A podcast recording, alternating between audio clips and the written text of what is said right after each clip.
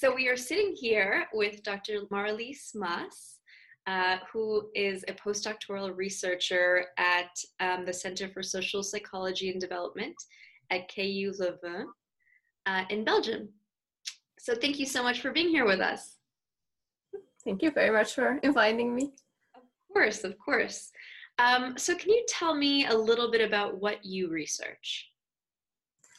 Um, I study loneliness in adolescents. Um, and within that, I do several more specific studies, um, partly focusing on the measurement of loneliness and partly focusing on meta analysis.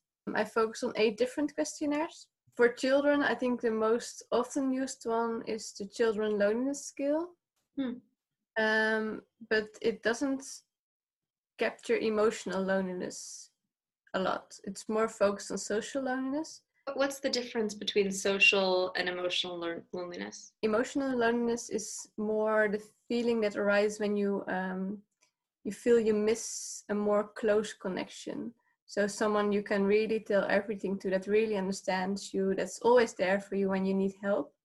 And social loneliness is more when you miss uh, a network of relationships.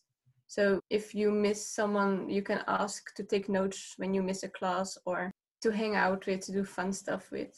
When we talk about the health consequences of chronic loneliness, are those health consequences from emotional loneliness or social loneliness? Health consequences are for both emotional and social loneliness. And what's the most surprising thing that you've learned about loneliness? It's a difficult question. Yeah, sorry. uh, when I started the research, I, I basically didn't know anything. Mm-hmm. So when you start investigating and reading other literature, it did surprise me that so many youth experience loneliness, mm. but also that it has so long lasting and strong effects on both mental and physical health. I mean, I, I you know it's not a nice feeling, but that has so such large consequences that that was surprising to me. So when you look at loneliness in adolescence, um, what do you find is the predominant reason for why they're lonely? There are many, many reasons, and that makes it also really hard to come up with one solution. It also depends on are you emotionally or socially lonely? Do you miss a very, very best friend, or do you miss a group of people to hang out with? Mm-hmm. Um, is it because you find it really hard to start a conversation with someone, or um, do you think it's hard to open up or are you opening up too quickly? Or maybe you're seeing the the rules a bit too negative? Maybe it's it's not more it's not about your skills but more about your view of the world or how your cognitive biases. Do you find that um, people get less or more lonely as they age? There's some research that suggests that there's a peak in the old old range the older olds um, and among adolescents, and that suggests that it's it's not a linear trend. Mm. So there are more peaks, um, but there's also research that just suggests that there are peaks in transition phases. So that can be early adolescence when you start uh, secondary school, for example, but could also be first year students. Mm. Could also be en- like the end of the 20s, beginning 30s when you start a job, a new family.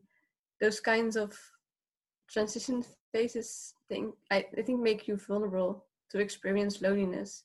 Have you found that there are some solutions uh, that you find more effective than others for adolescents? So, if you have trouble with social skills, if you practice that, maybe that helps. But if that's not the source, if there's no problem there, then it won't make sense to, to practice it. It depends on what someone is missing and where those feelings come from, what you can do best. Um, and I think there's a difference between what you can do to prevent to become lonely or to be to prevent letting it become worse um, or help people that have been chronically lonely like years after each other um, and especially for this chronic lonely group um, i think most studies show that just putting them together or just having two people do an activity together is not the most effective thing to do. So what what is more effective than that for the chronically lonely group? It's cognitive behavioral therapy, for example. There are quite some chronic chronically lonely adolescents, they expect more quickly that that they will be rejected um, or they think if they got invited to a party that's not because they are nice persons, but more like coincidence.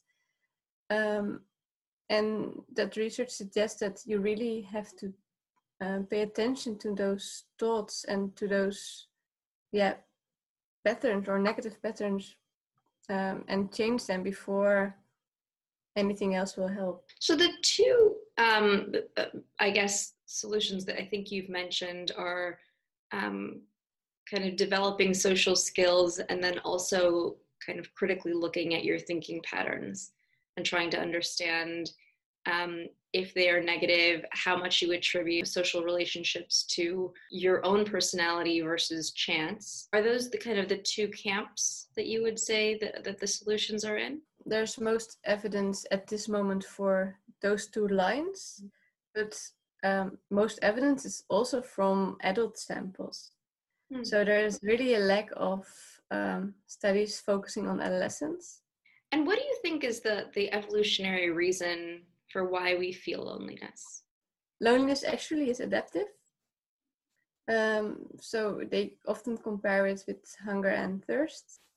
And it's good that we can feel lonely because it um, signals us that something is missing. Thirst uh, sing, signals us that we need to drink something.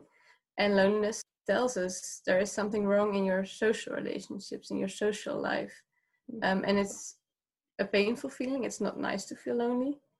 Um, and that motivates us to do something about it, to invest time and put energy in um, trying to make new contacts or trying to uh, deepen or refresh the old ones. Do you feel like teachers have any responsibility to ease loneliness? Mm, I think teachers can play a very important role in identifying loneliness and or opening up the conversation. Mm. Um, children and adolescents spend a lot of their time in classrooms. If you feel lonely and it's good if you can talk about, with someone about it. It's really hard to get out of the negative cycle yourself. Can you tell me a little bit about the big five dimensions? Yeah, that's the study of uh, a recent study of Susanna Buecker. She did a meta analysis on associations between personality and loneliness. Um, and one of the things she found is that loneliness was most strongly related to extroversion um, so if you are more extroverted, you're less lonely. Um, and a positive association with neuroticism. Neuroticism. Yes. And and how do you define neuroticism? The opposite of being emotional stable. You're more triggered by events or stress around you.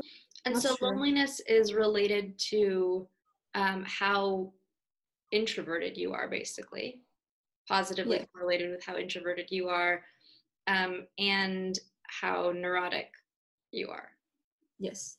And so, what happens to the introverted neurotic people? Are they just doomed to this this feeling? it's an association. It's not that all introverts are lonely.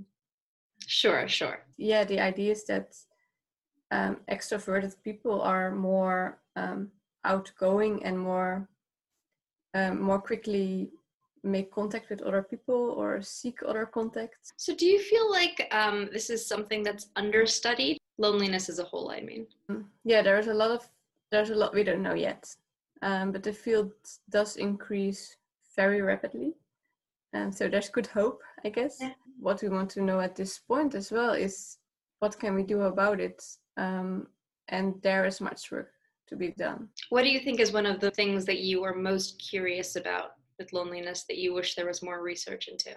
So many things. One of the the bigger and, and, and very relevant question is um, what makes people become chronically lonely? Like feeling lonely is is not a bad thing. It's really good that you are able to feel lonely. But if it's if it endures when you cannot escape it or get out of it again, then it becomes really bad for your mental and physical health. Um, but at what point do people go one way or the other? What what makes it that some people get out of the circle and others stay lonely? Um, when we know that point and the reasons for that, I think that's a very important point in in in the trajectory where we can prevent things from getting worse. That's a very wise point to, to study. So thank you so much. Uh, thank you, Dr. Maes. I appreciate it. Very welcome.